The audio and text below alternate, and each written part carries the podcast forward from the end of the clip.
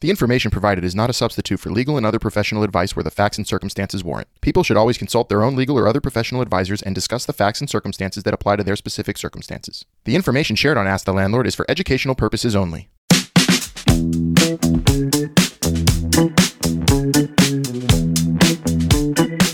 Hi, everyone. Welcome back to Ask the Landlord with your favorite landlord, Albert Dweck. I'm Melissa. I'm one of Albert's producers and a former New York City renter. And together, we're going to be asking this landlord some questions. All right, Albert, here's my question today. I have a friend and they're moving to New York City. They don't know anyone and they really can't afford the prices. How do they find a roommate? Uh, you know, Melissa, that's probably one of the biggest questions that people ask when they come to New York. You know, I think you think about, you know, in earlier episodes, we talked about affordability of New York and it's so uh, expensive. And when we think about affordability with a lowercase a, like uh, not affordable apartments, you know, that are made for um, certain income um, uh, groups, is you have affordable.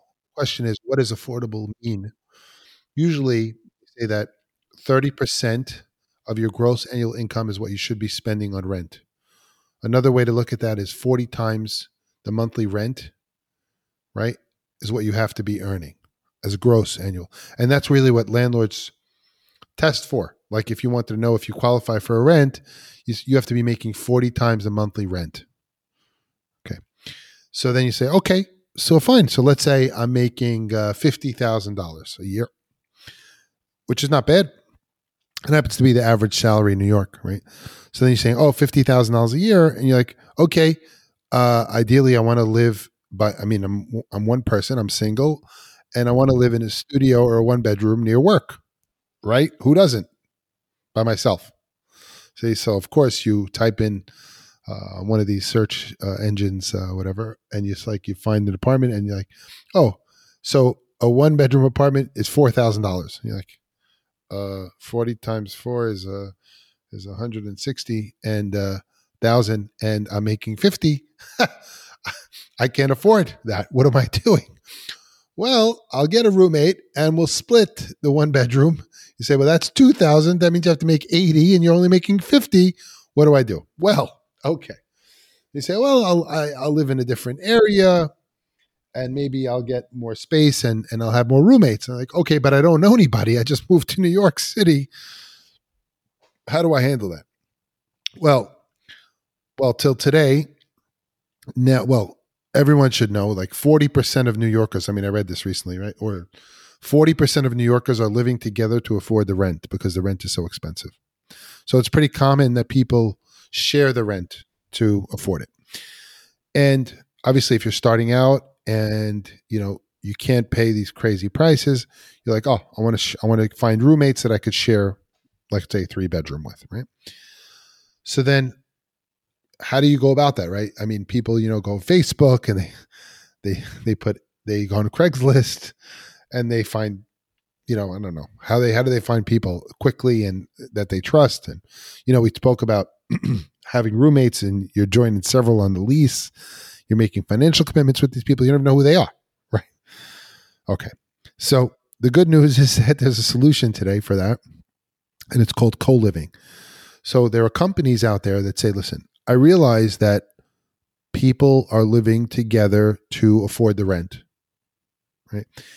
And when those people live together, they have to figure out who whose furniture it is, who takes care of, who cleans, who buys the household stuff, who, how do we split the bill? What if one person's going to be here longer? What if one person's going to be here shorter? You know, so there are companies that said, you know what? Why don't you guys, you'll come together. We'll put you together with like minded people and you pay one price and we'll furnish the place and you don't have to worry about all the other stuff. We'll we'll remove all the friction from you and we'll find you roommates and give you more flexibility. And that is essentially co-living. And there's a bunch of companies now across the United States and especially in the big cities where people want to live in these metropolitan areas where there's not a lot of space and not very affordable apartments where they're they're helping people with provide and they're providing people with affordable options for sharing and the really good companies uh, are making great options where they're realizing that people are, are living together to afford the rent and they're saying look we'll we're going to give you we know you're living here and sharing and sharing so we're going to lean into that and give you great services. So you pay one price that's let's say cheaper than you would be on your own uh, and more uh, more affordable even than a co op than a studio apartment or a one bedroom or something like that and it gives you more flexibility uh, so that's what co-living does now you you might probably have a lot of questions because i know you haven't heard about this melissa before uh, and this sort of happened uh, in the last few years um, in the country since you you know since you've left. But tell us. So, does the co-living company put their name down for like your Con Ed bill, or that goes to the person? Yes. The la- Yes, very often in in these situations, the landlord or the management company that's managing is the person that's responsible for the utilities, and they charge you now from the landlord's perspective. They're charging more money because everything's included, Mhm. right? But yes, that's the idea. Who's charging more? The landlord for the lease? the landlord rent? the, the, the tenant is going to pay more money than they would sharing with somebody but more things will be included Hmm. So these are companies called co-live and they promote co-living and they make your life easier if you're moving to a big city, you don't know anyone. I did not know this existed. they organize events wow. And do they do it based on your interests? Like let's say I love do. cooking. they do they do and there's like they, they have commu- a lot of these now with the advent of technology and know the funny thing is like you're saying this i know like we're on a podcast but the real estate industry is like very slow to technology and you think like oh this this this totally makes sense like you know we just talked about in prior episodes oh, you don't know your neighbors how do you, but if you were all on like an app together and you could you know really get in touch you have your own group that you could very much talk to all the time without actually you know meeting uh, and then you could arrange oh i like yoga i'm doing a class i have this interest i have cooking why don't i host you this and that you you know so people can do that naturally and then also the the those can be curated events can be curated um, which is really cool Wow. I am looking this up and this exists. I believed you, but I had to see it with my own eyes. Wow. So very cool. Very interesting. It's Yeah. its own interface, it's its own website, and that's how you can go. Yeah. Really great now, information. yeah it's really good and then and then you, you think about also it's like what about well there's a rules in new york city like airbnb you, you can't rent for less than a month um, but at the same time co-living also affords you some flexibility where as long as you're there for lo- longer than a month um, you can have shorter term periods you know it doesn't have to be that you're there the whole time like what if you have a semester that you're in new york as a graduate student or something, or you have a work assignment for five months or six months, and you wanted to do that kind of arrangement, that's easier also because you're not tied to these roommates necessarily. Right. And using a service like co living could uh, make you not live in a horror film that Sure. would happen.